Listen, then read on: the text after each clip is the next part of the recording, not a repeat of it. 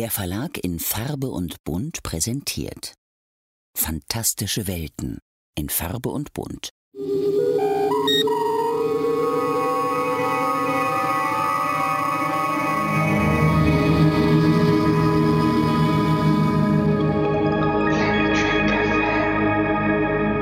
Guten Tag. This is Terry Farrell coming from Santa Monica, California to wish you all a fantastic second season rewatch on Planet Trek F M.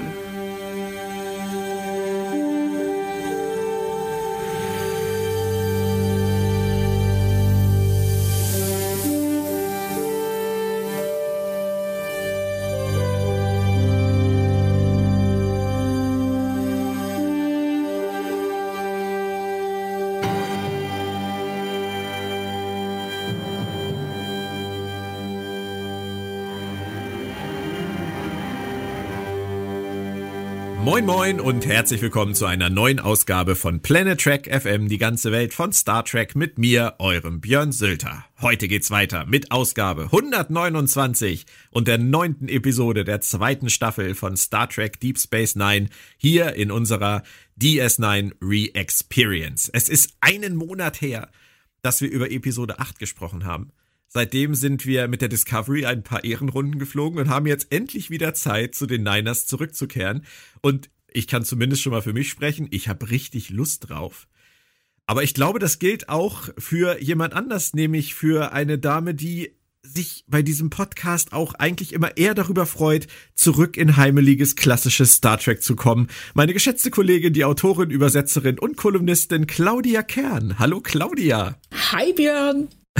Back to D S neun? Fühlt sich gut an? Ja, und ich freue mich auch richtig drauf. Ähm, vor allen Dingen, weil ähm, uns das auch direkt die Gelegenheit gibt, einen kleinen Fehler auszubügeln, der sich ja in die Besprechung der zwei null acht eingeschlichen hatte. Oh, bitte, ich höre. Du erinnerst dich ja vielleicht, dass einer unserer Hörer, ähm, Christian, geschrieben hatte, ich war ja in meinem, wie soll ich sagen, ähm, enthusiastischen Feminismus hatte ich behauptet, dass ähm, in Deutschland erst Anfang der siebziger ein Paragraph abgeschafft wurde, der es Frauen äh, verbot, ohne die Erlaubnis ihres Ehemanns arbeiten zu gehen.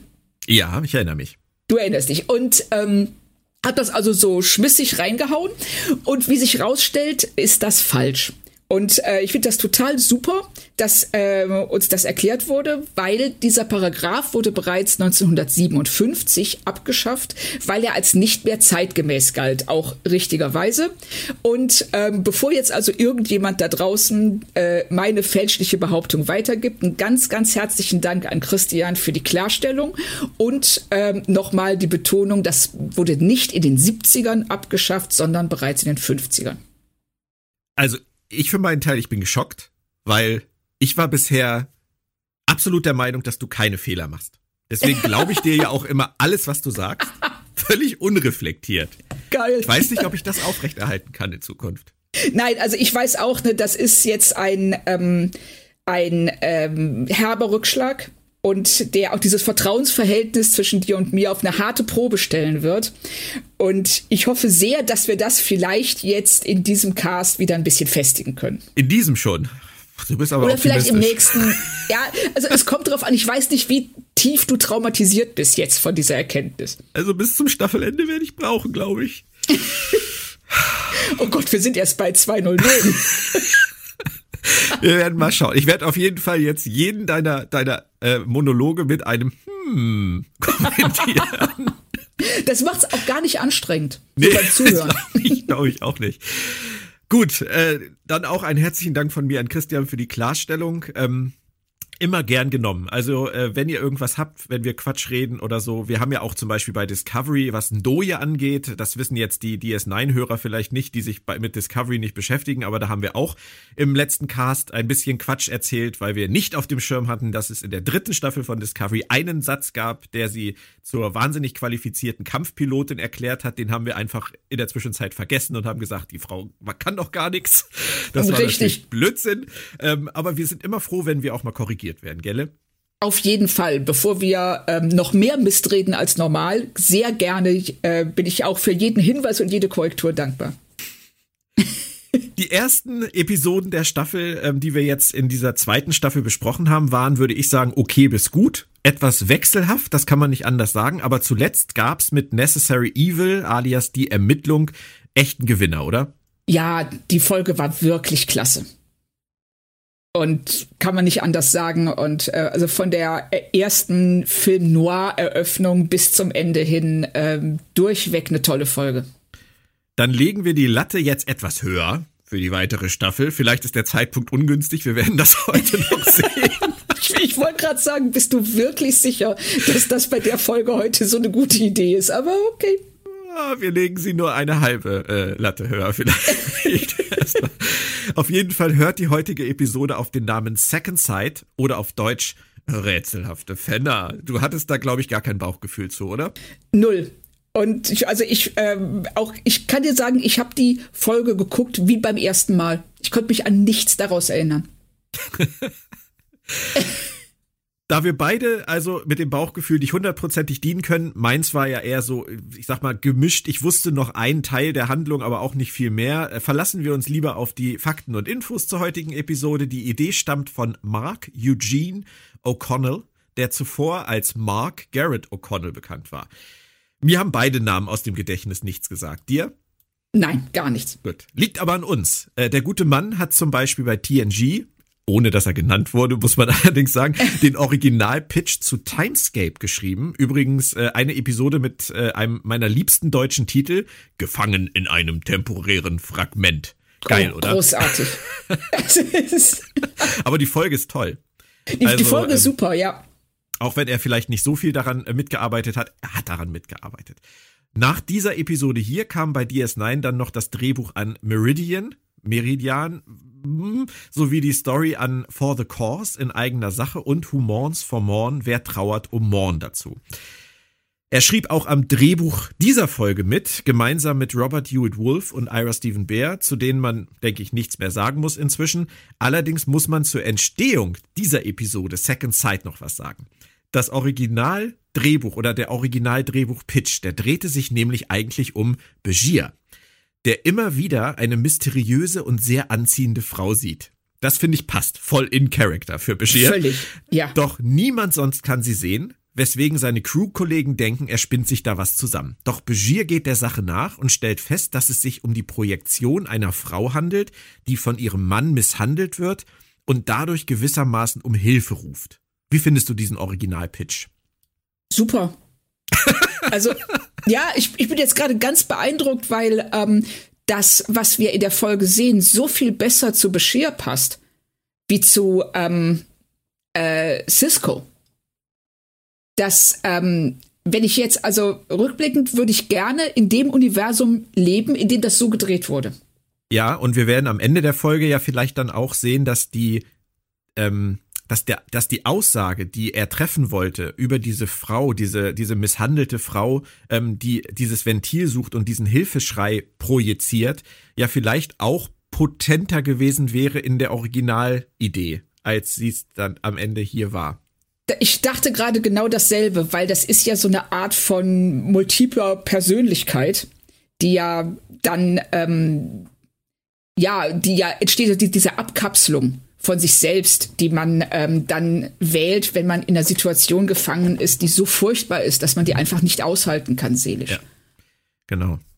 Aber wir werden das sehen. Ähm, im Drehbuchprozess kam dann Michael Piller zur Tür rein und hatte die Idee, den Fokus auf Sisko zu legen. Jetzt wirst du sagen, oh no.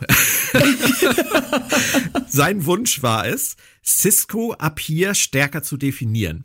Er sah in Sisko jemanden, der anpackt, der aufbaut, während Picard für ihn eher der Erforscher war. Soweit würde ich ihm da folgen können. Und ja, er wollte einen Sisko, der sich einem Projekt voll verschreibt und dadurch eine eigene Identität erhält und war der Meinung, dass eine Romanze wie hier eine Chance wäre, Sisko zu erden und dem Publikum die Chance zu geben, sich mit ihm auf emotionaler Ebene zu verbinden. Wie siehst du das? Ähm, ich halte das für unnötig kompliziert. Also, Ich weiß nicht, wie du es siehst, aber ich finde, dass Michael Piller hier aus etwas ein Problem macht, das so gar keins ist.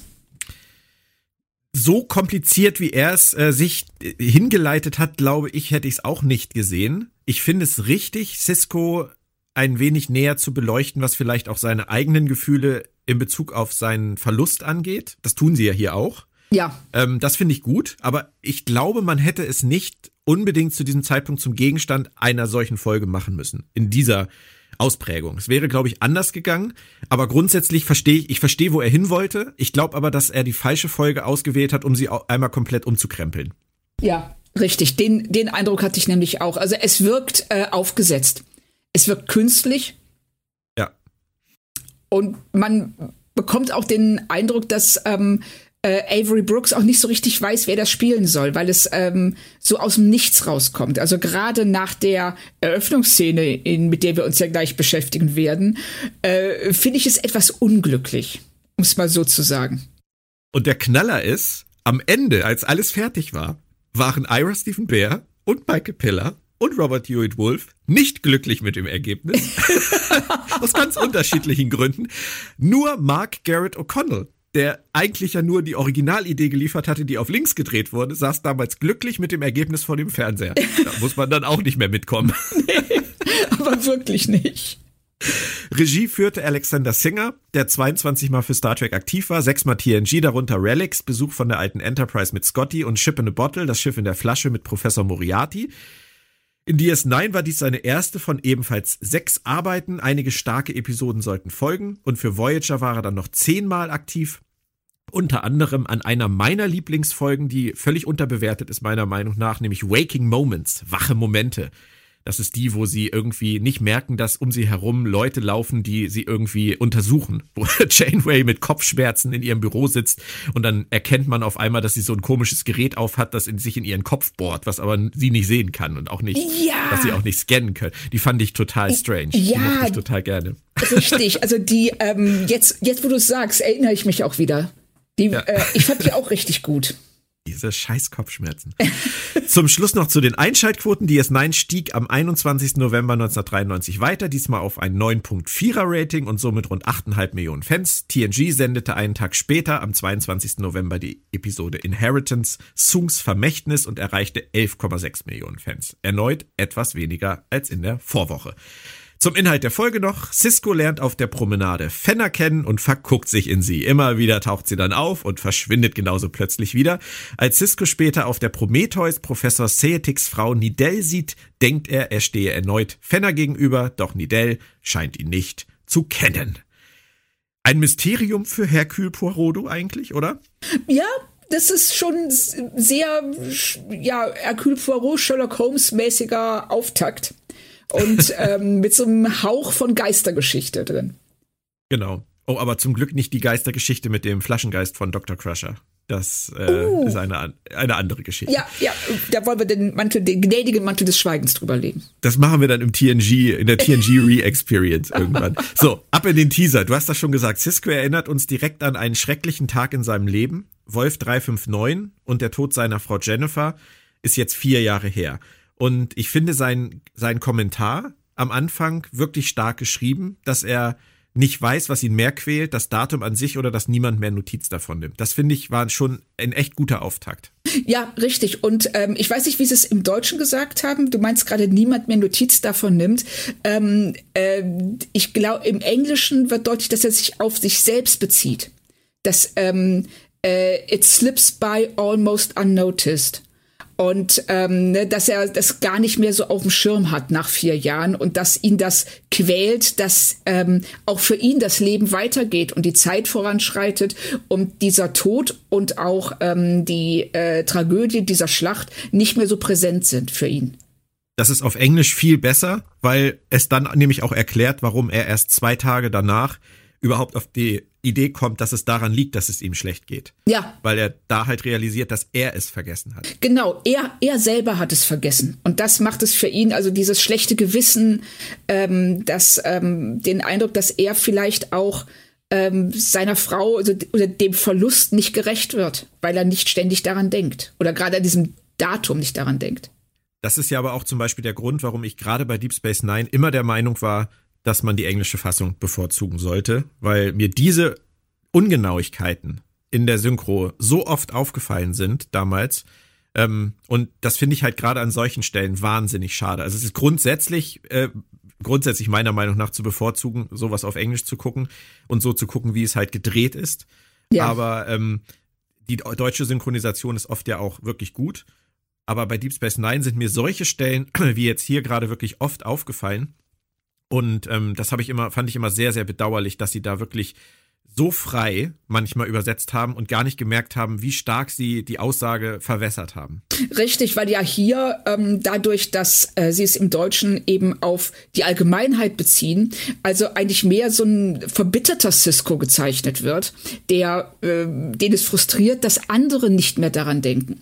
Während es im Original ähm, schämt er sich dafür, dass er nicht daran denkt. Das ist ein völlig anderes äh, Gefühl. Aber jetzt hier bei unserer D S neun Re-Experience machen wir es ja extra so, dass du immer auf Englisch guckst, weil das ist ja auch, ist ja auch dein Ding. Ja, und genau. äh, ich guck's mir auf Deutsch an. Ich habe die Folgen ja auch oft genug auf Englisch gesehen. Aber das ist ja auch gerade das Coole, dass wir dadurch halt diesen diesen Austausch über die Synchronisation und die Originalfassung überhaupt haben. Ähm, ich tu, ich mach das für uns, Claudia. Ich du, mach das ich einfach so weit. Also ich weiß dein Opfer sehr zu schätzen. Nein. Scherz. Ähm, sie nutzen das dann ja auch direkt noch für eine sehr schöne Szene mit äh, Benjamin Sisko und Jake Sisko, die ich auch wahnsinnig gut fand, so innig. Ja, ist sie auch. Also äh, und da zeigt sich wieder mal, wie ähm, toll das Verhältnis zwischen den beiden ist, also auch zwischen den beiden Schauspielern, dass sie ähm, in der Lage sind, das so natürlich zu spielen, diese Vater-Sohn-Beziehung und auch diese Zuneigung ähm, unheimlich schön darzustellen, finde ich. Und ich finde, sie fangen in dieser kurzen Unterhaltung wirklich alles ein. Siskos Trauer, Jakes Trauer, aber halt auch das gewachsene Verhältnis der beiden, das Vertrauen, die Liebe. Ich finde das, find das super. Also Avery Brooks und Cirroc Lofton, die haben wirklich nie irgendwie Probleme gehabt, diese Chemie ähm, in irgendwelche Szenen reinzubringen. Das stimmt. Also sie, ähm, das merkt man auch, finde ich, sehr schön in der Szene, die dann später kommt. Auch ähm, wie sich das äh, Verhältnis langsam ändert, dass also äh, Jake erwachsener wird.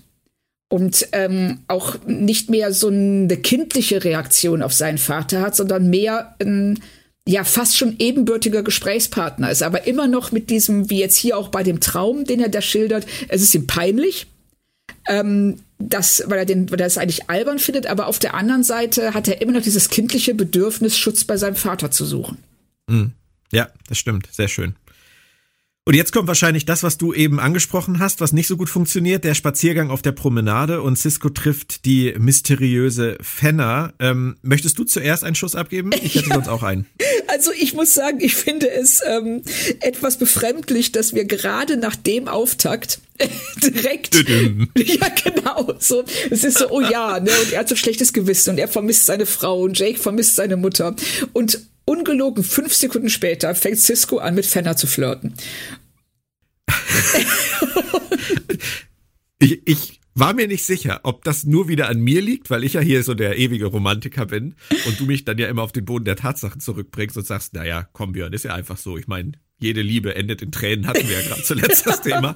Ähm, da, mein, das ist ja nicht so meins. Also so Trauerverarbeitung durch eine neue Liebe ist jetzt nicht so der Weg, den ich einschlagen würde. Äh, auch in einer Story nicht unbedingt, auch wenn Conny Frohbös äh, gesungen hat, eine neue Liebe ist wie ein neues Leben. Mir geht das hier einfach zu schnell.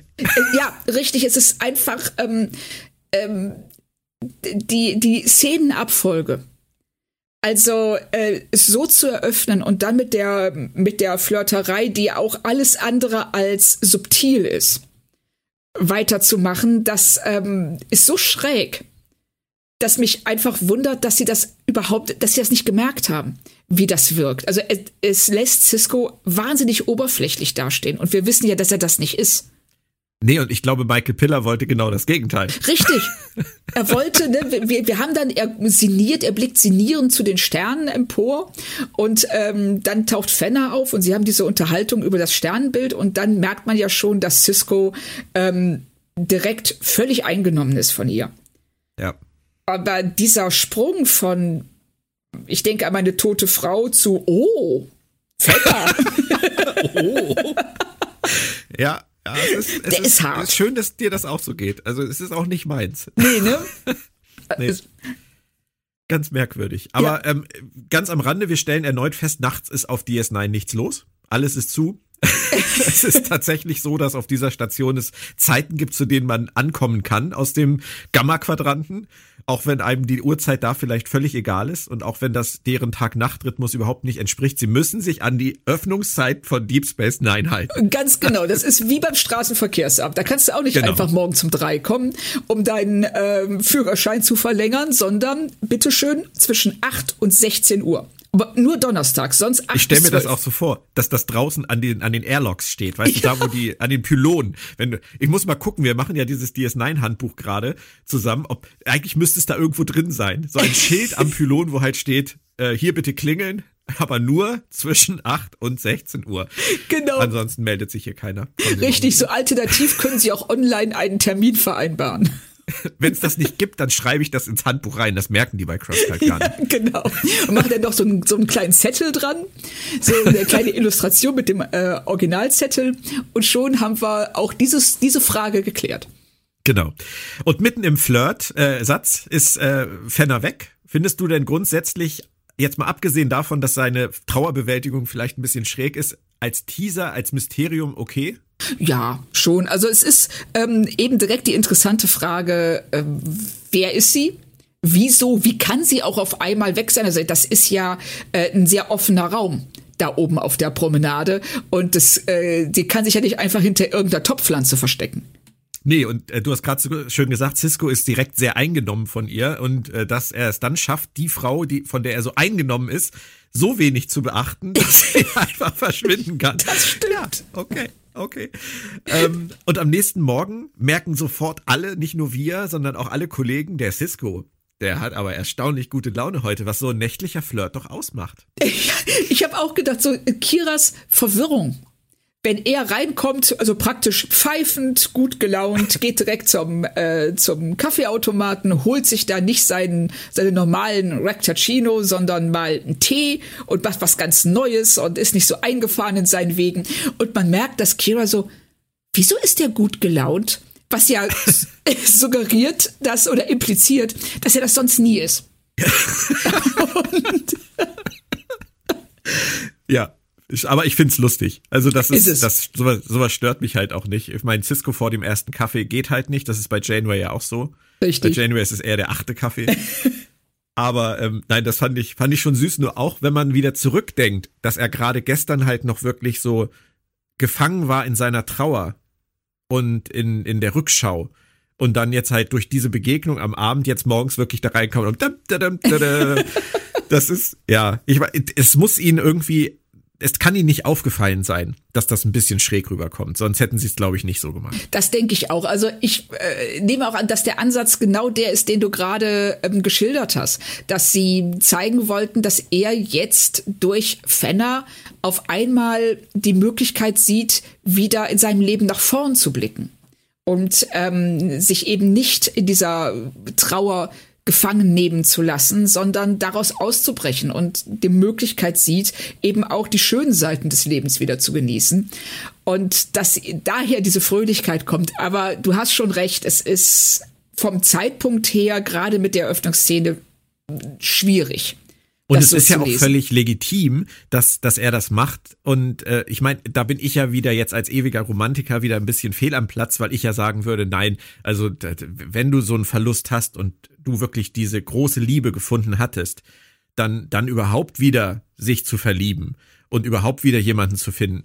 Da bin ich wirklich furchtbar romantisch, was sowas angeht, dass ich sagen würde, das kann ich mir gar nicht vorstellen. So, und aber in der Realität, ich meine, ich gucke ja auch aus dem Fenster, ne? In der Realität wissen wir ja, dass es einfach nicht nur bei Männern, aber oft bei Männern, aber auch bei Frauen so ist, dass das teilweise viel, viel schneller geht. Also ja. Gerade wenn wenn Männer, sage ich jetzt mal in dem Alter, wie Sisko ist, wenn wenn die halt Witwer werden und dann vielleicht auch noch ein Kind an der Backe haben, ne? Dann dann suchen die sich teilweise innerhalb vom vom ersten Jahr schon eine neue Partnerin. Das ja. ist halt die Realität. Das ist, das, das ist die Welt und das muss ich nicht toll finden, aber dass er vier Jahre gewartet hat und jetzt sich mal wieder bereit dafür fühlt, da muss man ihm ja fast ein Kompliment für machen. Also ich finde es auch völlig legitim. Also ich, ich finde es sogar richtig, weil dein Leben endet nicht mit dem Leben des Partners oder der Partnerin. Und ähm, das äh, und es geht halt weiter und ähm, die Zeit schreitet voran und das dem ja das zu akzeptieren, also auch loszulassen. Darum geht's ja. Und ich könnte da mit äh, dieser ganzen Flirterei auch, wie bereits gesagt, viel besser leben, wenn sie das nicht ähm, aufgebaut hätten auf dieser ersten Szene. Ja. Aber weil du das gerade sagst, lass uns einen kleinen Exkurs zu diesem Thema machen. Ich habe mit Moritz äh, Wohlfahrt gerade bei der Picard letztens die Unterhaltung gehabt über ähm, Jean-Luc Picard, der sich in der ersten Folge der neuen Staffel ähm, unterhält darüber, ob er etwas vermisst in seinem Leben, weil er halt keine langfristige Beziehung hatte. Und Moritz hat sich sehr daran gestört, dass sie im Prinzip äh, Picard unterstellen, dass er etwas, ja, dass, dass er Dass, dass, da eine, dass da eine Lücke in seinem Leben ist, die er nicht gefüllt hat, weil er halt nicht verheiratet war oder so eine Beziehung nicht geführt hat. Und ähm, bei dir ist das, glaube ich, auch durchgeklungen. Ja. Ähm, das ist einfach etwas, was ja auch zur eigenen Lebensidentität, zur eigenen Lebensstrategie gehört, zu dem, wie man sich fühlt. Und ähm, deswegen würde ich dir zwar recht geben, es endet nicht das Leben dieser Person, die einen Partner verliert, aber vielleicht hat diese Person für sich ja das Gefühl, dass im Bezug auf Beziehung, im Bezug auf Liebe, im Bezug auf Partnerschaft mit dieser Person, die man verloren hat, alles erlebt wurde, was relevant ist und dass man danach aus seinem Leben auch ohne eine neue Partnerschaft noch wahnsinnig viel machen kann.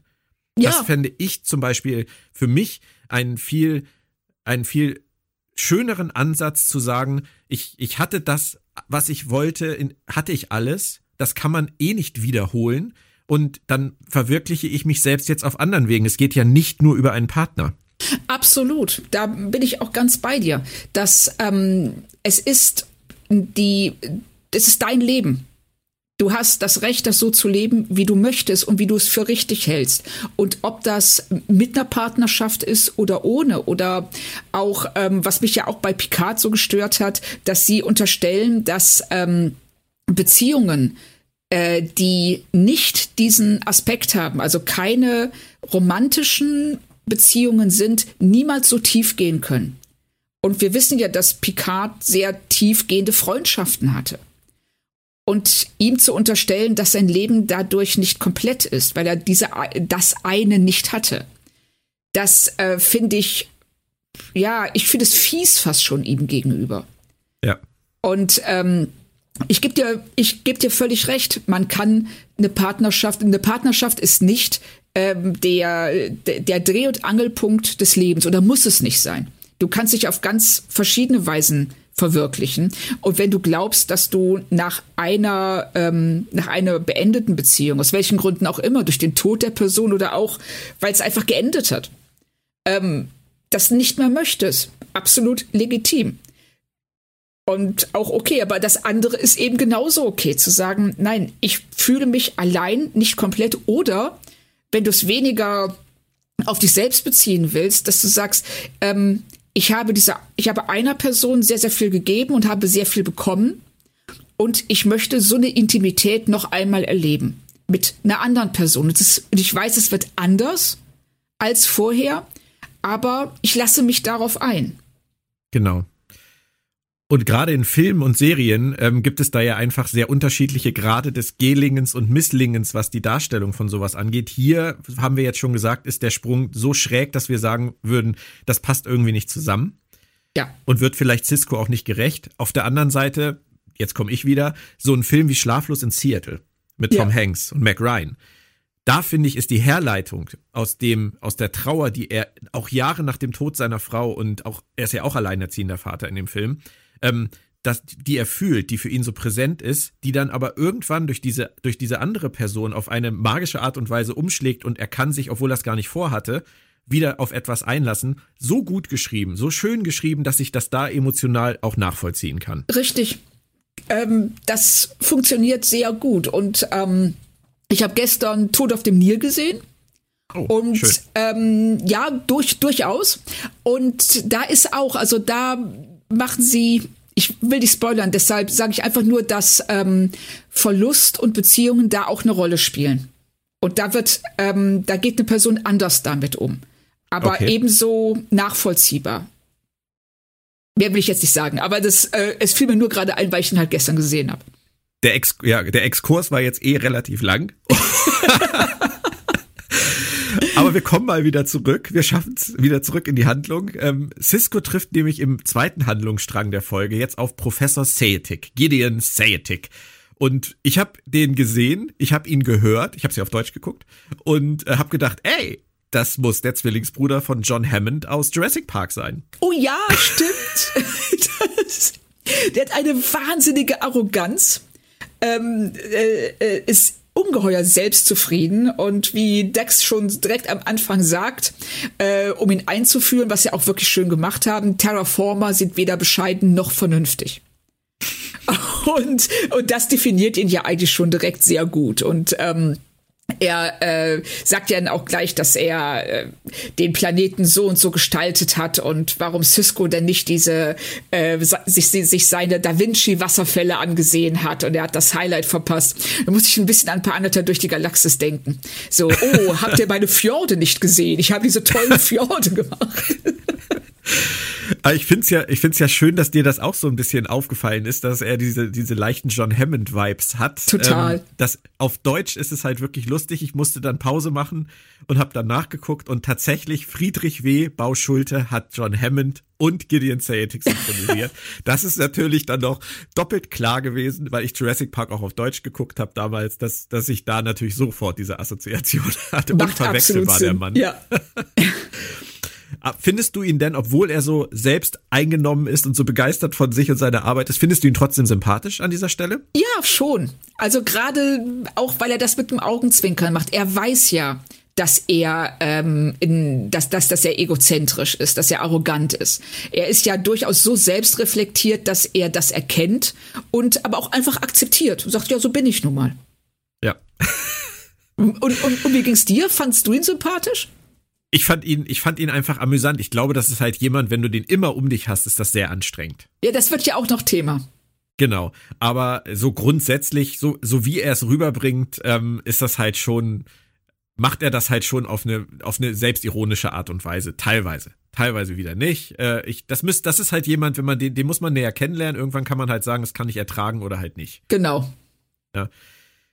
Bei der kurzen Szene danach mit Dax und Sisko beim Essen habe ich gedacht, geil, das ist lange her, dass sie die beiden auf diese Art und Weise zusammengebracht haben, haben dann aber aus der Szene irgendwie gar nichts gemacht. Die war irgendwie, das ging nur kurz um den Job und Sisko ist ganz abwesend. Das war wahrscheinlich auch Sinn der Sache, aber das fand ich irgendwie an der Stelle total schade, dass sie sie da hinsetzen und man denkt, gut, jetzt redet er mit Dax über seine Probleme und dann passiert exakt gar nichts. Gar nichts. Die, die äh, Szene endet auch einfach. Ohne irgendeinen... Ja, die plätschert nur so hin und ist dann irgendwann zu Ende. Genau. So irgendwie, wir haben den Dialog vergessen. Ja, so ähnlich war das. Also f- vielleicht gab es da tatsächlich auch noch was, was sie dann rausgeschnitten haben wegen Länge. Aber so ähm, steht die relativ für sich da, ohne einen großen Zweck zu erfüllen für den Rest der Folge. Mhm. Ja, fand ich auch, fand ich auch schräg. Aber es geht ja auch dann um Fenner, denn Fenner ist wieder da. Und äh, da ist Sisko schon arg in love an der Stelle, oder? Ja, aber wirklich. Also es geht, wenn man bedenkt, dass sie ähm, zuvor eine einzige Begegnung hatten, die ungefähr dreißig Sekunden lang ist, ähm, geht das hier schon wirklich im Schweinsgalopp. Ja, ja, ja. Da hat sich was angestaut bei ihm, glaube ich. ähm, Und noch ein kurzer Funfact. Fenner schlägt ein Picknick am oberen Pylon vor. Ähm, das hatte Loxana Troy damals in der ersten Staffel auch Odo vorgeschlagen. Also scheint etwas zu sein, wo Frauen gleich sagen, hier ist es romantisch. Ja, warum so, auch immer. Aus, aus welchen Gründen auch immer, weil das sah jetzt eher aus, ähm, als ob sie, in, äh, ich weiß nicht, als ob sie irgendwie äh, in einem Konferenzraum stehen würden. Also ich kam mir nicht so super romantisch vor, aber... Mit Picknickdecke vielleicht. Aber grundsätzlich magst du den flirty Sisko? Ich fand ihn okay. Also...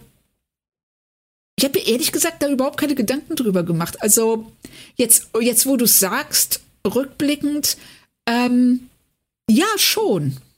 Und du? Ich auch. Also das, das ist am ehesten, glaube ich, das, was Michael Piller wollte, nämlich ihn zu erden und äh, uns als Person, als ganz typischen Menschen, als ganz typischen Mann mit Sorgen, Bedürfnissen und so weiter näher zu bringen. Ich glaube, das funktioniert dadurch, dass, dass dieser Flirt-Talk halt so auf einem leichten Telenovela-Niveau dahin plätschert, finde ich, funktioniert das, glaube ich, ganz gut. Telenovela-Niveau ähm, ist auch schön.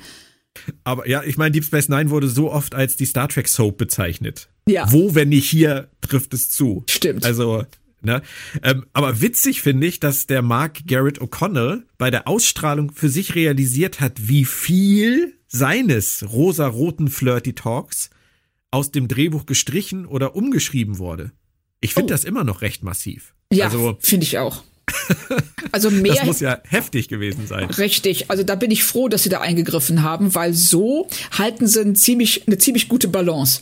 Aber wenn das jetzt noch mehr gewesen wäre, dann hätte es auch echt ein bisschen creepy wirken können. Also.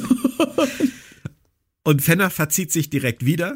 Und äh, da gibt's diese Abendessenszene mit äh, Sisko und mit Jake. Und äh, Sisko ist nicht so ganz bei der Sache, aber zum Glück weiß Jake total Bescheid, dank Nog. Wenn man die drei Anzeichen hat, kein Appetit, Dauerlächeln und Tagträumen, dann ist man verliebt. Das ist ein Checker, der Kleine.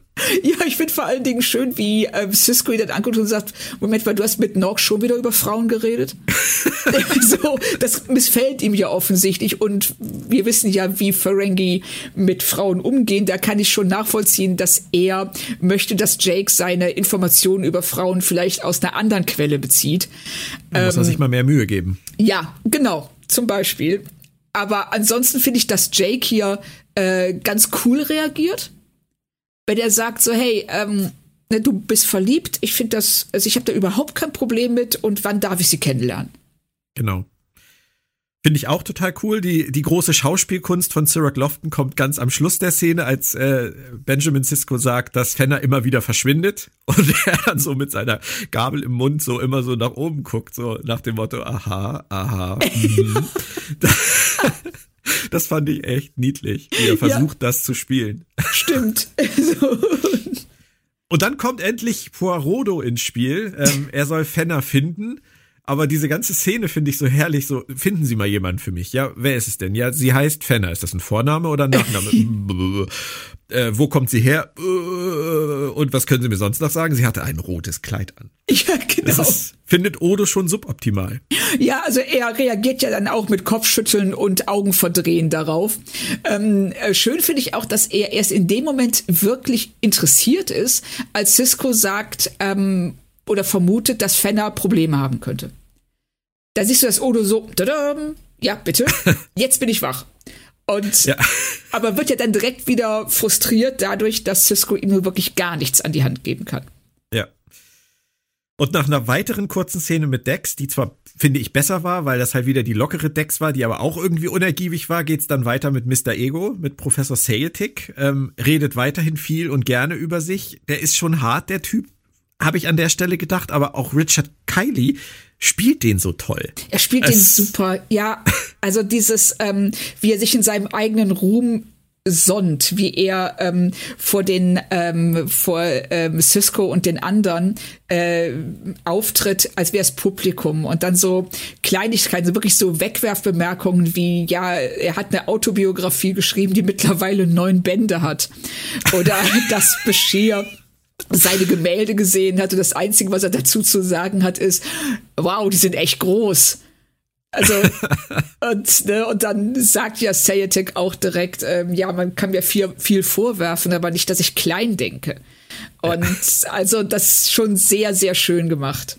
Ja, nee, ich finde auch, den haben sie richtig gut hingekriegt. Perfekter ja. Schauspieler dafür. Also fast schade drum, dass er in, in dieser Folge nur so wenig Raum erhält. Richtig, er hat ja nur vier Szenen oder sowas. Und ähm, ich hätte ihn gerne mehr im Mittelpunkt gehabt. Er sich selbst sicherlich auch. Äh, bestimmt. Und Mitte der Folge kommt dann der Knaller. Seyetiks Frau sieht aus wie Fenner, heißt aber Nidell. Und Sisko entgleisen so schön alle Gesichtszüge. Was hast du an der Stelle gedacht? Ähm, man ahnt es ja. Man ahnt es in dem Moment, wo Seyetik von Nidell redet, dass ähm, das Fenner sein wird. Und ähm, aber ich fand es gut, dass wir ähm, hier ein wirkliches Rätsel bekommen. Also wir erfahren ja vorher schon von Dax, dass sie auch Fenner gesehen hat, was ja dann jede Theorie, dass äh, vielleicht sie nur ein Hirngespinst von Sisko ist, zerschießt. Dann sehen wir sie hier jetzt mit Seyetik zusammen und ähm, es, es wird ja ganz klar, sie kennt Sisko wirklich nicht. Sie hat keine Ahnung, aber auf der anderen Seite, als er den Namen Fenner erwähnt, stutzt sie ja. Und was wir auch sehen in dieser Abendessenszene ist, ähm, die Ehe zwischen ihr und Seyetik ist vielleicht nicht so glücklich, wie er es bisher dargestellt hat. Ja. Richtig, dazu kommt ja auch noch eine Szene mit Seyetik, die da sehr viel mehr Infos uns an die Hand gibt. Aber zu diesem Moment mussten wir ja davon ausgehen, das ist die große Liebe, beidseitig. Und das sehen wir hier halt, dass es das nicht ist. Und äh, diese Nidell ist ja auch eine ganz andere Persönlichkeit als Fenner. Sie ist viel beherrschter, sie ist viel herber. Ähm, ja. Viel introvertierter. Und das wird am Ende, finde ich, noch wichtig. Das sollten wir uns mal merken. Ähm, das ist ja auch das, was Sisko wahrscheinlich komplett irritiert. Ja. Und ähm, Odo kann nicht viel beitragen danach, außer niemand, außer Seyetik hat das Schiff verlassen, die Prometheus. Auch nicht Nidell. Es ist alles schon strange, aber da Odo vorher in der ersten Szene mit Sisko zu seinen Leuten ähm, in diesem kurzen Meeting, was wir da sehen, von einem Telepathen gesprochen hat, der auf kurze Distanz irgendwie seine Telepathie ausspielen kann, war das eigentlich schon fast der Story-Hinweis, den wir gebraucht haben. Ja, dachte ich auch. Weil das, ähm, bis dahin hatte ich mich auch so ein bisschen gefragt, warum haben sie damit eröffnet, die Odo-Szene? Und ähm, dann wird es hier schon klar, also sie ähm, sagen uns ganz klar nochmal, ähm, in diesem Universum, hier im Star Trek-Universum gibt es Telepathen, also wundert euch über nichts. Genau. Ist mir dann auch erst an der Stelle klar geworden, dass das deswegen drin war im Drehbuch. Ähm, ja. Subtil ist jetzt auch anders. Ja, stimmt. Aber ist okay. Ähm, noch ganz kurz was zum Schiff, mit dem Seyetik reist und mit dem er seine Forschung betreibt, die U S S Prometheus. Bei dem Namen wird man ja durchaus hellhörig. Das hier ist die U S S Prometheus N C C sieben eins zwei null eins, ein Schiff der Nebula-Klasse. Das Schiff, was wir aus Voyager und aus einer deutschen Romantrilogie kennen. Trilogie kennen, meine Güte. Sowas passiert mir dann auch mal, ist die U S S Prometheus N X fünf neun sechs fünf null, der Prometheus-Klasse. Übrigens gab es in der Voyager-Folge genau genommen zwei Registrierungsnummern, da Michael Okuda auf den Displays eine andere verwendete, Foundation Imaging, aber für die Außenansicht, die eben von mir genannte, nutzte, da sie Okudas Memo nicht bekommen hatten. Sowas gibt's auch in Hollywood. Und äh, die Prometheus aus Voyager wurde dann Gegenstand der Roman-Trilogie Star Trek Prometheus aus der Feder von Christian Humberg und Bernd Perplis, erschienen bei Crosskite. Ende der Dauerwerbesendung. Es hat aber nichts mit dieser Prometheus in dieser Folge hier zu tun. Ein bisschen verwirrend, aber nachvollziehbar. Ja, ja, also ich denke mal, es gibt ja auch viele Leute, die mit Nachnamen Schmidt heißen. Genau. Ich fand es halt nur ein bisschen schräg. Ich habe gedacht, Prometheus, das ist ja komisch. Das haben die, das haben Humberg und Perplis doch aus Voyager. Aber offensichtlich war es ihnen dann auch bei Star Trek egal, dass sie das schon mal hatten. Ja, ich glaube auch. So, sie haben es einfach mitgenommen. Und es ist ein cooler Name für ein Schiff. Ja, klar. Passt ja auch hier und da. Also von daher ja. war es ihnen dann, war es ihnen dann auch wurscht. Weiter im Text. Äh, während Sisko vor sich hingrübelt, kommt wieder so eine Szene, wie auch die schon mit Dax zweimal. Quark gesellt sich zu ihm. Sisko ist nicht nach Reden. Und die Szene ist vorbei. Das ist so irgendwie ein Muster in der Folge, dass sie so kurze Zwischensequenzen bringen, die eigentlich nett sind, aber gar nichts wirklich ergeben, finde ich. Sie bringen nichts, also und genauso wie die ähm, Dax-Szenen, die könntest du einfach so rausschneiden und es würde nicht auffallen, weil sie keinerlei Konsequenzen haben.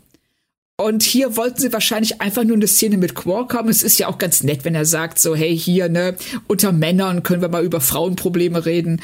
Und Sisko so, nee, lass mal.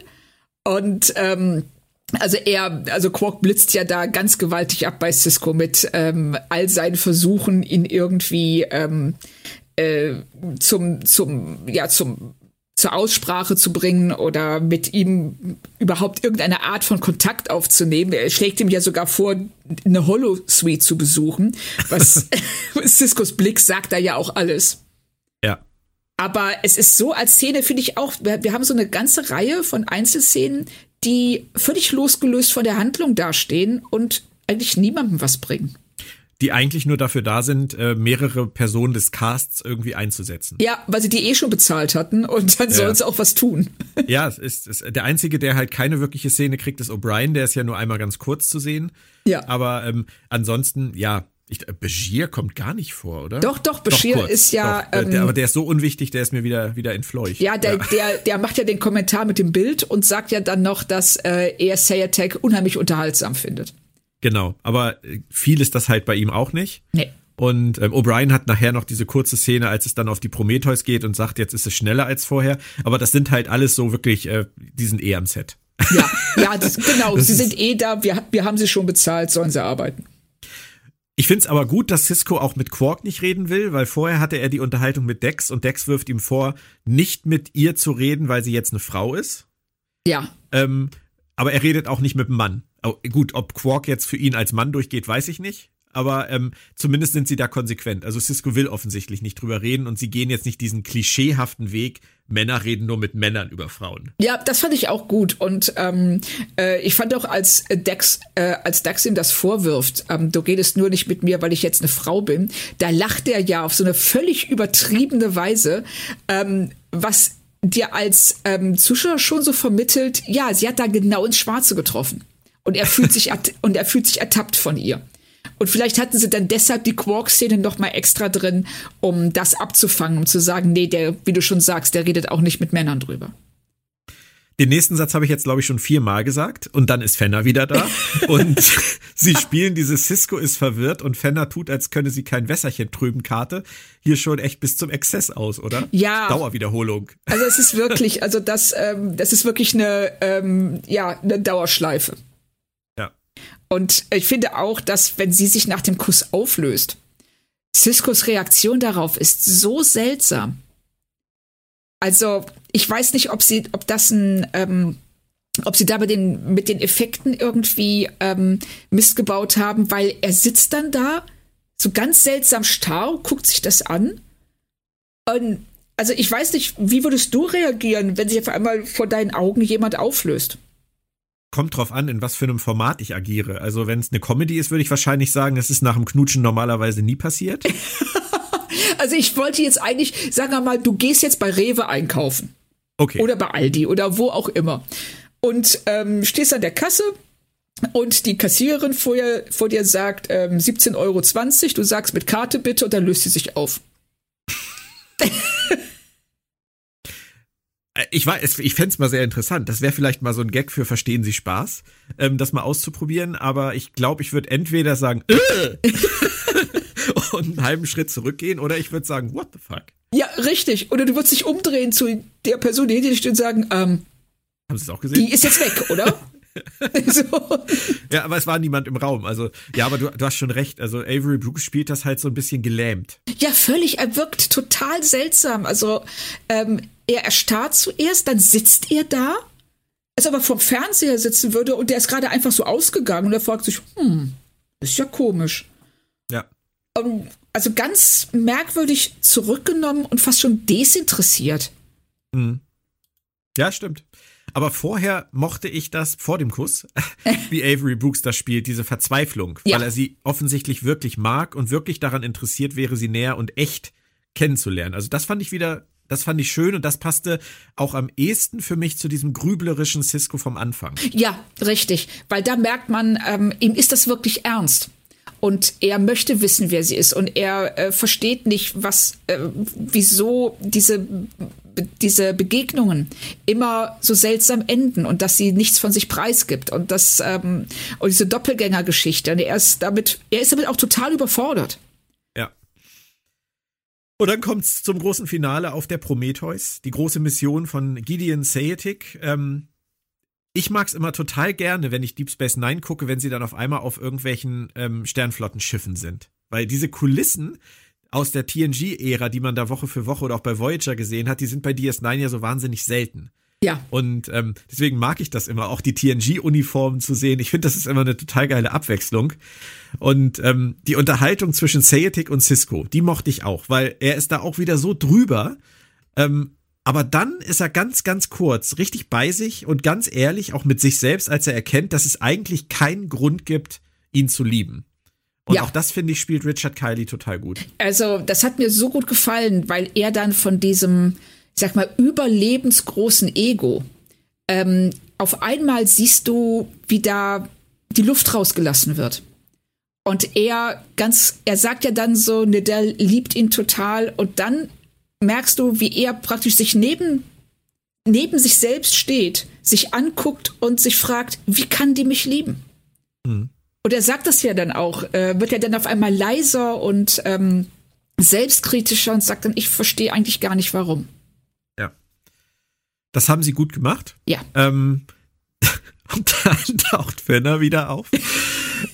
Natürlich. Ähm, aber diesmal setzt Sisko sie fest und Dax kommt und Dax scannt und Fenner besteht aus Energie und weiter geht's zu Seyetik und Nidell, die plötzlich im Sterben liegt, aber er hat niemanden um Hilfe gerufen und Seyetik kennt Fenner und ich habe nur so irgendwie für mich gedacht, das ist wie die große Soap-Opera-Gegenüberstellung am Ende der Folge, wo sich dann alles aufklärt. Ja, also das war auch so unglücklich in den Abläufen. Also alleine, dass Sisko, Dax und Fenner reinkommen. Dann Seyetik aber erstmal erklären, was mit Nidell ist. Deshalb kann er nicht reagieren auf Fenner, obwohl die sichtbar vor ihm steht. Und hat dann erst, nachdem er seinen äh, Spruch abgelassen hat, nachdem wir wissen, okay, das und das ist das Problem, Nidell liegt im Sterben, dann erst kann er auf sie reagieren, was das Ganze in, im Ablauf ja total seltsam wirken lässt und künstlich. Und, ähm, und dann haben wir auch noch Siskos Reaktion darauf, der in dieser Szene einfach nur genervt wirkt, was auch nicht so ganz nachvollziehbar ist. Und ähm, also die ganze Szene ist total unglücklich. Ja, und wir haben es natürlich schon geahnt. Äh, Nidell ist die Telepathin und sie projiziert Fenner und sie stirbt aber daran und Fenner weiß nichts davon. Es ist hier viel Exposition auf einmal, finde ich. Das ja. ist, auf einmal kommt das halt alles so raus. Nidell weiß auch nichts davon. Und dann wird's aber besser, denn Seyetik denkt, es liegt an der Einsamkeit ähm, bezüglich ihres Lebens mit ihm. Und da sind sie dann am Ende wirklich wieder auf ihr Urthema zurückgekommen, zumindest im Ansatz, nämlich seelische Grausamkeit in dem Fall einer Ehe mit jemandem, der einfach auf Dauer nicht liebenswert ist oder ja. den man auf Dauer nicht ertragen kann. Oder das ist halt bei, bei Nidell ist es halt so, dass sie sich verpflichtet hat und dass sie im Gegensatz zu seinen anderen dreißig Frauen vorher halt nicht irgendwann den Abflug gemacht hat, sondern sie muss bei ihm bleiben. Aber sie stirbt halt an dieser Einsamkeit und an dieser Grausamkeit, mit diesem Mann zusammenbleiben zu müssen. Findest du das gut, dass sie diesen Kniff genommen haben, diese Originalidee mit der Misshandlung in der Ehe sozusagen, das auf das umzuschwenken, oder verwässert es das für dich ein bisschen? Ähm, ich hätte es gern deutlicher gesehen, weil wir sehen eigentlich von ihr nur diese Szene beim Abendessen, wenn ähm, Seyetik über das Rezept redet und da so extrem ausschweifend wird und labert und sie sitzt daneben und verdreht fast die Augen. Also sie ist ähm, äh, sie ist genervt von ihm, sie ist gelangweilt, sie ist einsam, weil er auch die ganze Bühne beansprucht für sich und ihr eigentlich gar keinen Entfaltungsraum lässt. Auf der anderen Seite, wer äh, für so eine extreme psychische Reaktion, und der sagt ja auch, dass sie das machen, wenn sie emotional in höchster Not sind, ähm, finde ich es fast schon zu schwach. Also da wäre die Misshandlung in der Ehe, hätte da deutlich besser funktioniert, allerdings nicht mit dieser Figur, weil Seyetik ist nicht so eine Figur, die das tun würde. Richtig, ja. Ja, also es ist, man, man muss das natürlich akzeptieren, dass sie diese Grundidee ähm, anders letztendlich für sich verwendet haben. Das ist ja einfach auch, wenn du so ein Writers Room hast und du hast die Verantwortlichen, die haben das alles auf dem Tisch liegen und sagen, wir wollen jetzt in diese Richtung gehen, Sisko weiterzuentwickeln, ähm, und das könnte doch dazu passen, dann nehmen wir doch diese Bashir-Geschichte. Es ist manchmal ein bisschen schade, weil ich glaube, dass die Uridee, ähm, die dahinter steckt von jemandem, der sich damit beschäftigt hat, was er sagen will, unter Umständen halt stärker gewesen wäre. Und glaub ich, ich sehe diese Folge als Bashir-Folge auch wirklich deutlich stärker. Ja. Aber bringt jetzt nichts, darüber zu klagen. Ähm, es löst sich alles total gut auf. Fenner, es gibt ihr Leben für Nidell auf und es gibt vorher noch wirklich große Liebesbekundungen zwischen Sisko und Fenner, die mir persönlich viel zu dick aufgetragen waren. Ja. Ich weiß nicht, wie es dir geht. Stimmt, ging mir ganz genauso. Es hat nur noch Whitney Houston gefehlt im Hintergrund. Also das, da, da, da haben sie das Maß verloren, würde ich sagen. Ja, völlig. Also da ähm, vor allen Dingen, das hätte eher funktioniert, wenn wir diese Figur über zwei, drei Folgen kennengelernt hätten. Und ähm, hier wird sie am Anfang eingeführt. Wir haben vier Szenen mit ihr und dann ähm, ähm, haben wir hier diesen großen Casablanca-Moment, der, der einfach viel zu, wie du schon sagst, das ist viel zu viel für die Dauer der Beziehung und für das, was wir gesehen haben davon. Ja.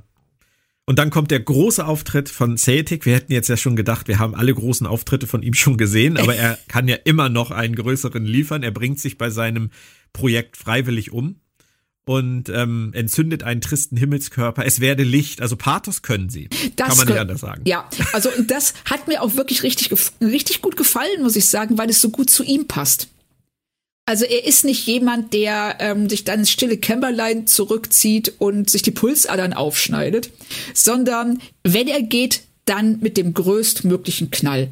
Und was könnte größer sein, als ja sich selbst für die Erschaffung eines neuen Sterns zu opfern? Also dann auch mit dieser Gottreferenz, ne? Und, ähm, und dann so dieses, ähm, dass er gleichzeitig Leben erschafft, um sein eigenes Leben zerstört. Das ist ja auch so ein, so, so ein in der Religion so ein ganz gängiges Thema. Und dass ähm, sein Auftritt da auch wie ihm ganz kurz die Stimme bricht. Als er sagt, ich habe meinen Nachruf schon geschrieben, weil so eine sowas Wichtiges kann ich ja keinem Fremden überlassen. Der muss nur noch abgedatet werden. Ja. Und, und da bricht ihm ganz kurz die Stimme. Und äh, man merkt, das ist doch, ähm, er spielt hier, das ist eine Fassade. Und er hat schon im Hintergrund Angst vor dem, was er jetzt gleich tun wird. Aber es funktioniert trotzdem. Es funktioniert wirklich gut. Also ich finde tatsächlich diesen, diesen Seyetik-Handlungsstrang, auch wenn er nicht viel zu tun bekommt, auch Richard Kiley nicht viele Gelegenheiten bekommt, er holt alles raus.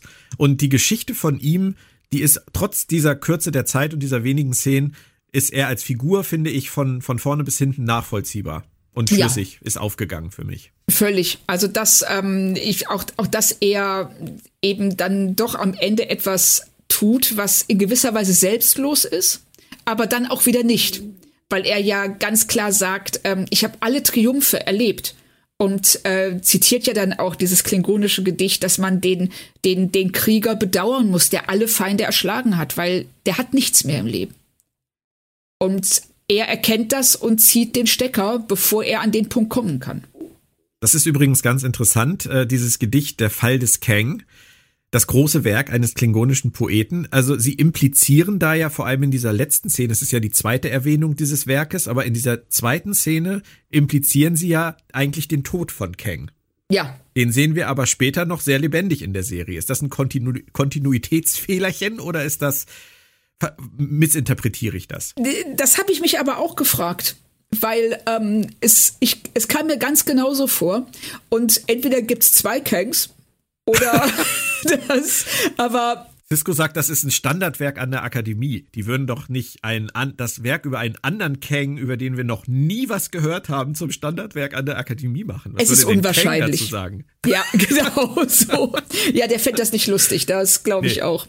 Also, ähm, ja, ich glaube auch, dass sie ähm, da einfach Mist gebaut haben, oder? Ja. Ja, ich denke auch. Oder, oder wir überinterpretieren. Das kann natürlich auch immer sein. Richtig. Am Ende hat alles geklappt. Nidell geht's gut. Das ist schön. Sie ist jetzt Witwe. Endlich Witwe. Yeah. Denn man hat nicht das Gefühl, dass es sie irgendwie belastet. Ähm, sie weiß auch leider nichts von Fenner. Das ist auch so eine Szene, die ist okay. Aber man denkt sich halt auch so seinen Teil. Sie hat jetzt ihren Mann verloren und ja, weiter geht's. Ja, stört sie nicht sonderlich. Und, ähm, ähm, und ich weiß nicht, also sie fragt ja dann Sisko, wie Fenner war. Und ähm, dann sagt er ja, sie war genau wie du. Ja. Warum sagt er das? Ergibt keinen Sinn für mich. Oder? Weil ich habe mich gefragt, habe ich irgendwas verpasst? Ich weiß nicht, warum er das sagt. Es könnte sein, dass er genau die gleiche Interpretation an den Tag legt, die ich an den Tag lege. Mhm. Und zwar, das ist nämlich etwas, was ich an diesem Ende toll fand, was mir aber auch erst an dieser Stelle richtig aufgegangen ist, wie subtil sie hier in dieser Figur der Nidell auf unterdrückte Wesenszüge eines Individuums eingehen. Dass es Dinge in uns gibt, die man von außen wirklich überhaupt nicht erkennen kann, die aber irgendwie in uns schlummern, die ähm, wir nie rauslassen, vielleicht auch aus Angst, wie die Umwelt darauf reagiert oder aus Angst, Schwäche zu zeigen. Und ähm, bei denen es aber für Außenstehende vielleicht wahnsinnig spannend wäre, auch diese Facetten kennenzulernen. Und Sisko durfte diese Facette von Nidell anhand von Fenner kennenlernen über etwas, was sie über sich selbst vielleicht gar nicht so genau weiß.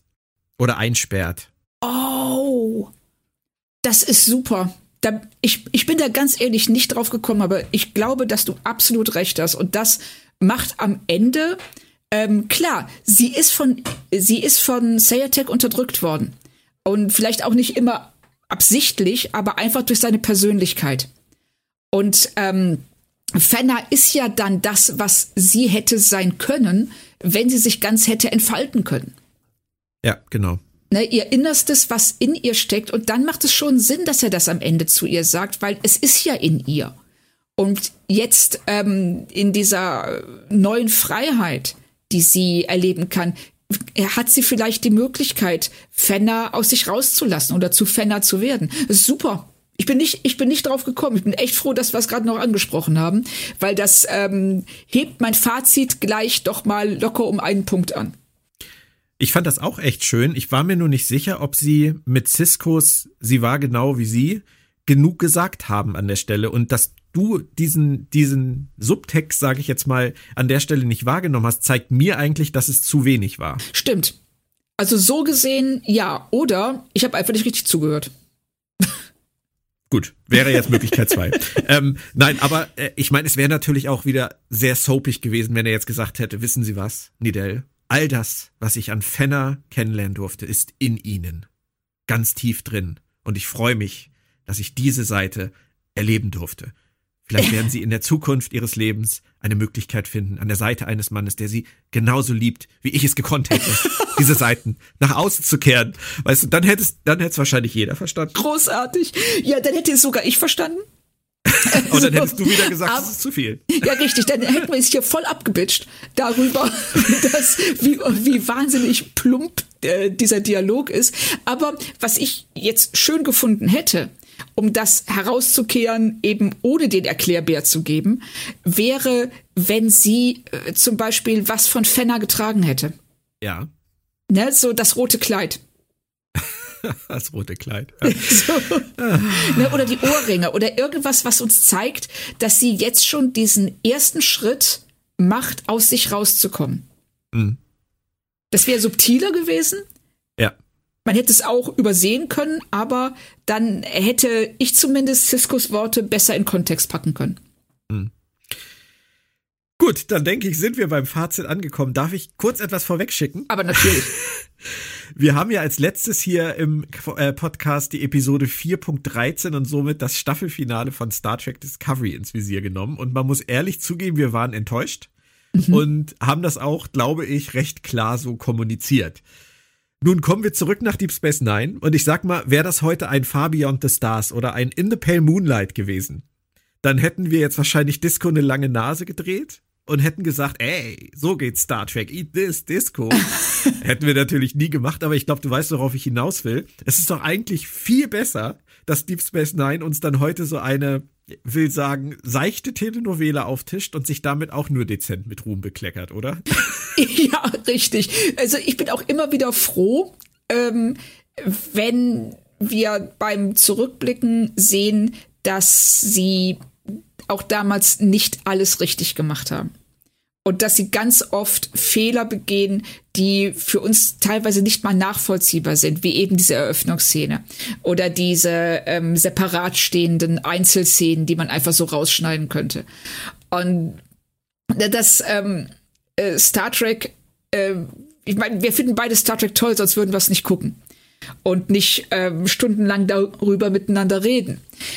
Es Es ist, es tut nur gut zu sehen, ähm, auch bei Deep Space Nine waren Menschen am Werk, die Fehler machen, die vieles richtig gemacht haben, aber auch einiges falsch. Und dass man das nicht übersieht, sondern sich dem einfach auch gerecht wird und das akzeptiert. Es ist so. Es ist nicht, es ist nie perfekt gewesen, es wird nie perfekt sein.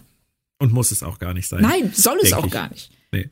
Es, es ist im Rückblick halt auch noch, finde ich, so interessant gewesen. Ähm, ich habe mich auch wieder an dich erinnert, wie du bei Folge acht, neun in Staffel vier von Discovery äh, so schön gesagt hast, da haben sie so zwei Folgen herumgegammelt. Ja, stimmt. Und die Zeit hat ihnen am Ende gefehlt.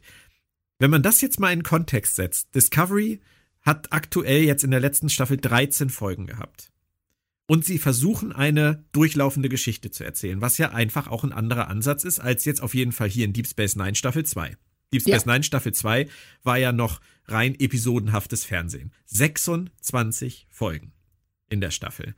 Und bei Discovery wissen wir einfach, sie wollen irgendwas erzählen, sie wollen es über dreizehn Folgen erzählen und ärgern uns dann darüber, wenn sie zwei Folgen nicht optimal ausnutzen. Hier bei Deep Space Nine ist das jetzt im Prinzip eine Folge, da gammeln sie so richtig rum. Aber es war einfach damals egal.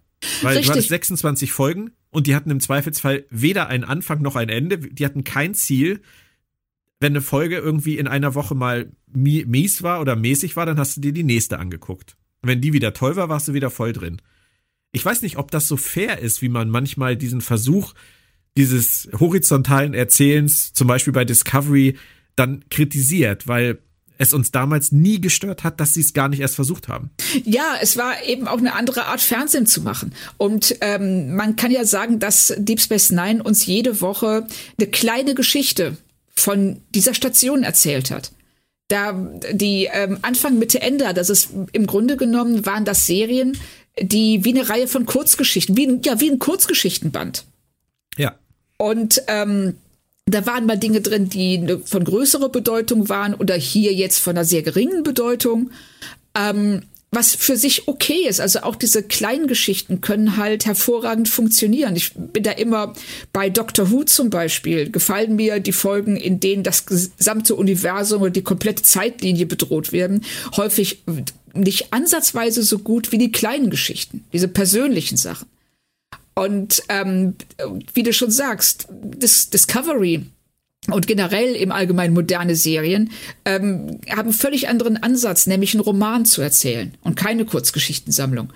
Und hat den Vorteil, dass man einen Spannungsbogen erzeugen kann, der über die komplette Staffel geht. Und wenn der Roman gut ist. Wenn der Roman gut ist, hat den Nachteil, dass wenn du eine nicht so gute Staffel erwischst, ich kann jetzt nicht zu jemandem sagen, der Discovery nicht guckt, guck dir Folge zwei, fünf und neun an, die sind toll. Ja, genau. Jetzt einfach nur irgendwelche Zahlen, weil zwei war definitiv nicht toll. Aber, ähm, weil das geht nicht.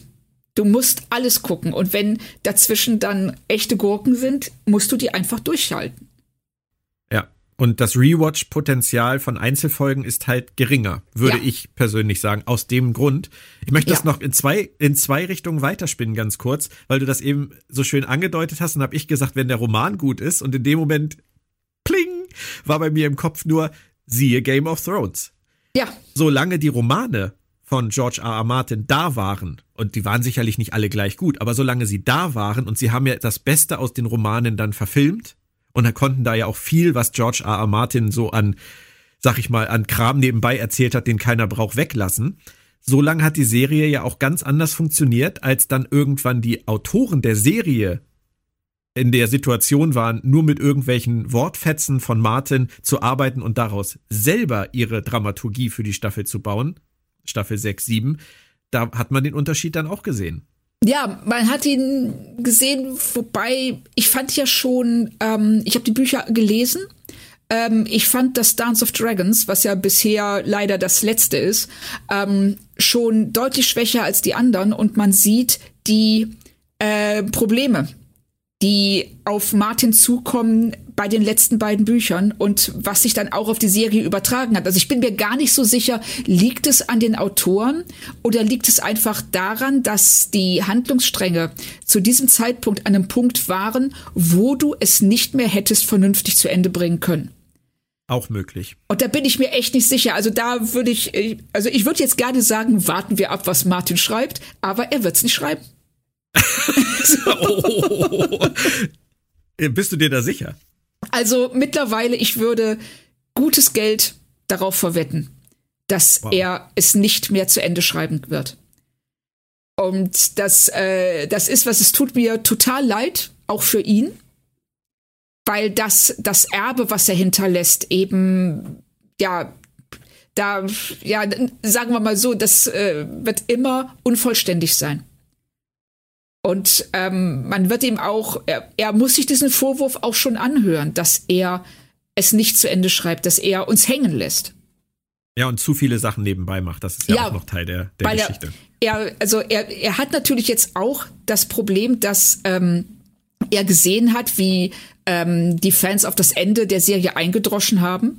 Und das ist ja, so wie ich es verstehe, ungefähr das Ende, was er sich selber auch ausgedacht hatte. Er hatte das ja äh, H B O so übermittelt, dass die Geschichte so enden sollte. Jetzt sieht er, oh Scheiße, fand jetzt niemand so richtig gut. Vielleicht muss ich was anderes machen, aber die Geschichte bietet nichts anderes an. Und, und so dreht er sich im Kreis. Und ähm, wenn er äh, das alles im Kopf hätte, dann glaube ich, hätte er es schon längst geschrieben oder äh, er hätte sich einfach einen Co-Autor dazu genommen, hätte gesagt, ja, pass mal auf, schreib so und so und so. Und wenn du eine bessere Idee hast, sag Bescheid. Genau.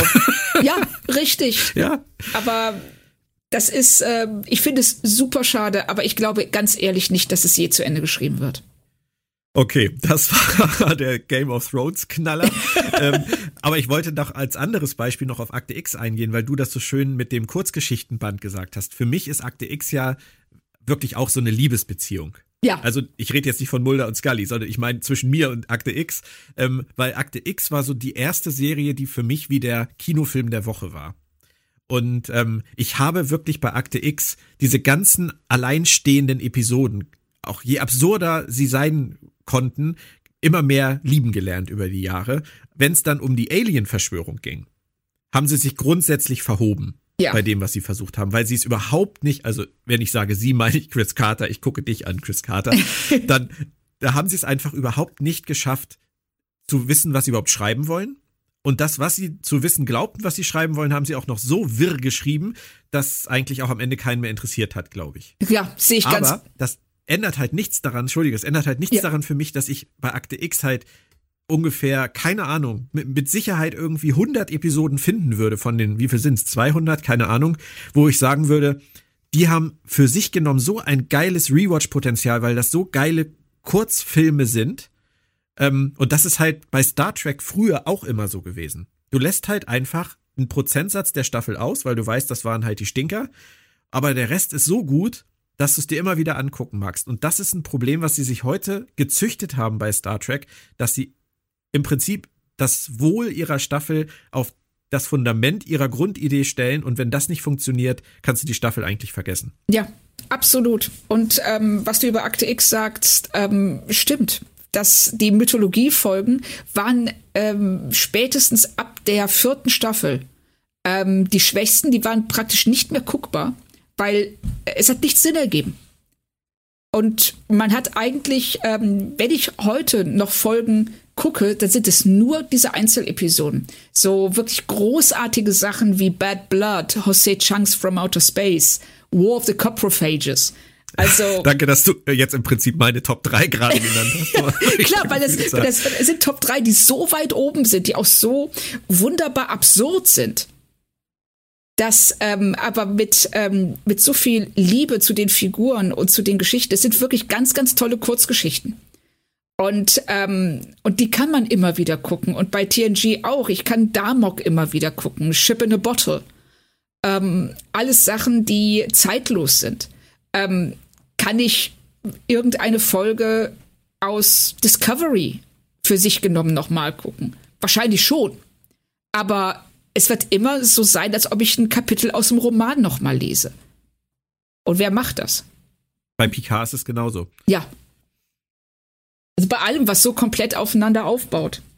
Wobei wir ja beide die Picard-Staffel bisher echt super finden. Ja, neue. Absolut. Ich finde die klasse. Aber auch die wird das Problem haben in den nächsten, also du hast, glaube ich, jetzt vier Folgen geguckt, ich habe drei mhm. geguckt in den nächsten Wochen, sechs, sieben Wochen, dass sie natürlich auch ihre Geschichte in, irgendwie in ein Ziel bringen müssen. Und wir haben das bei Discovery erlebt. Uns hat vieles von der Staffel ja durchaus gefallen und das haben wir auch positiv besprochen. Aber wenn halt am Ende dieser Einschlag kommt, wo du halt sagst, das bleibt für mich jetzt als Fazit der Staffel erstmal stehen, da muss ich mich jetzt erstmal von erholen, dann macht es natürlich auch vieles, was davor passiert ist, im Rückblick kaputt. Du kannst dann im Rückblick nicht sagen, das war eine tolle Staffel. Du kannst nur sagen, es war eine Staffel, die am Ende nicht funktioniert hat, aber die man teilweise trotzdem gucken kann. Und das ist, das ist ein Statement, was einfach total traurig ist dann im Nachhinein, ja, finde ich. Es stimmt. Also das ist, ähm, dieser übergreifende Handlungsstrang ist mit so großen Risiken verbunden. Gerade wenn du, ähm, wie, wie Disco es jetzt hat, mit dreizehn Folgen, ist was anderes, als hättest du, wie die meisten englischen Staffeln, sechs Folgen. Und ähm, dann ist die Staffel durch. Dann kannst du Geschichten auch ganz anders erzählen. Hier hast du trotz des durchgehenden Handlungsablaufs eben dann auch Hänger, wo die Geschichte nicht weitergeht, weil sie nicht wissen, entweder wo sie hinwollen oder weil noch zu viele Folgen für den Rest der Geschichte da sind. Und ähm, das, äh, es erfordert von den Autoren eine viel größere Disziplin als ähm, die Verwendung von Einzelepisoden. Und äh, auch ein viel engeres Zusammenarbeiten. Und ich weiß nicht, ob das immer so gut funktioniert. Ja. Da bleibt Lower Decks bei den New Trek-Serien die Serie, die Rewatch-Potenzial hat, weil jede Folge für sich eigentlich funktioniert. Ja. Und bei Prodigy zum Beispiel ist es auch anders. Prodigy hängt auch sehr stark zusammen. Stimmt. Ist auch, glaube ich, keine Serie, die man so aus dem Kontext gerissen, wo man sagt, ich gucke nochmal Folge vier von Staffel eins oder so. Aber ähm, wir werden das weiter im Auge behalten, wie das beim klassischen Star Trek war und wie es beim New Trek ist. Möchtest du noch ein kurzes Fazit im Sinne von einer Zahl nennen? Also für mich ist das Highlight der Folge ganz eindeutig Seyetik. Und dank deiner Einschätzung der letzten Szene äh, bin ich jetzt auch versöhnlicher gestimmt, was den Nidell-Fenner-Handlungsstrang betrifft. Ich hatte vorher relativ schwache zwei von fünf gegeben. Ich würde mich jetzt fast schon zu drei von fünf hinreißen lassen oder mindestens zwei Komma fünf. Ja, so in dem Bereich würde ich es, glaube ich, auch ansiedeln. Ganz vorsichtig. Es ist halt, es, es plätschert halt vor sich hin. Es ist halt der Inbegriff von seicht. Ja. Und ähm, es ist, es funktioniert in sich okay, aber es ist halt nichts, worüber du jetzt irgendwie, du würdest wahrscheinlich niemanden anrufen und sagen, hast du die neue Folge von Star Trek Deep Space Nine geguckt? Richtig. Ja. Also ich finde, man kann es, ähm, die Folge ist so, weißt du, wie, wie diese Filme, du gehst ins Kino mit Freunden, du kommst raus, alle sagen, ja, war okay. Und dann redest du nie wieder davon. Genau. Von daher haben wir schon sehr viel drüber geredet. Ähm, mein Fazit ist genauso wie deins. Äh, ich finde es auch schön, dass man, wie du das auch zuletzt bei Discovery mal gemacht hast, eigentlich die Folge in einem Satz zusammenfassen kann. Sisko ist traurig, trifft Mädchen, wird aus Gründen nix, ist am Ende wieder traurig. Mehr haben wir eigentlich nicht gelernt. Von daher würde ich sagen, wir gehen einfach weiter und wir erfreuen uns daran, dass es beim klassischen Star Trek ebenso ist, dass nach der Folge vor der Folge ist und reden nächste Woche dann über Episode zehn aus Staffel zwei von Star Trek Deep Space Nine. Danke, Claudia. Es hat sehr viel Spaß gemacht. Mir ähm, auch. Das nächste Abenteuer heißt Sanctuary, Auge des Universums. Weißt du noch, worum es da geht? Null Ahnung. Ich weiß, es geht um Flüchtlinge und wie diese auf Bajor willkommen geheißen werden, beziehungsweise, glaube ich, nicht willkommen geheißen werden. Das könnte gerade in der aktuellen Gemengelage bei uns in der realen Welt vielleicht einige interessante Gedanken hervorbringen, vielleicht auch nicht, je nachdem, wie sie es behandelt haben. Aber hilft dir das irgendwie oder hast du immer noch keine Idee? Ich habe immer noch keinen Plan, aber ich finde das als, als Idee zumindest schon mal spannend. Dann lassen wir uns wie immer überraschen, verabschieden uns für heute, hören uns ganz bald wieder hier bei Planet Trek F M. Bleibt gesund und schön. Tschüss.